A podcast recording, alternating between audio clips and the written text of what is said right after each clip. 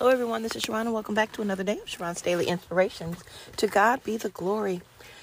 Let's start living a lifestyle of thanksgiving. God is so good, so wonderful, so great to us that we just need to give him all the praise, the glory, and the honor on a daily basis. Not so much for the things that we have that are material, but how God has delivered us and brought us out of places and things and from people and situations that nobody else knows about. Think about it for this moment and meditate on how good God has been to you, how He's delivered you through your health, through an illness, through um, your finances, how He's taken care of you, how when you were in a rough place with a rough relationship, God brought you out.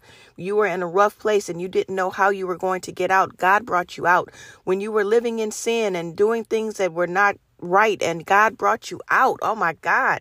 God has brought us through so many wonderful things that we have to give him the praise, the glory, and the honor. And again, let's live a lifestyle of thanksgiving, not just how they celebrate it on a particular day, but let every day be a day of thanksgiving. Wake up in the morning. Lord, I thank you Lord, I thank you. Lord, I thank you. Lord, I thank you. And you fill in the blanks of what you're thankful for. God will start multiplying things in your life when you live a lifestyle of thanksgiving. God loves us. God takes care of us. He is Abba Father. He doesn't want any hurt, harm, or danger to ever come nigh us, and He never wants us to be embarrassed about anything. Seek God, seek Him first, and all these things will be added to us. Hallelujah.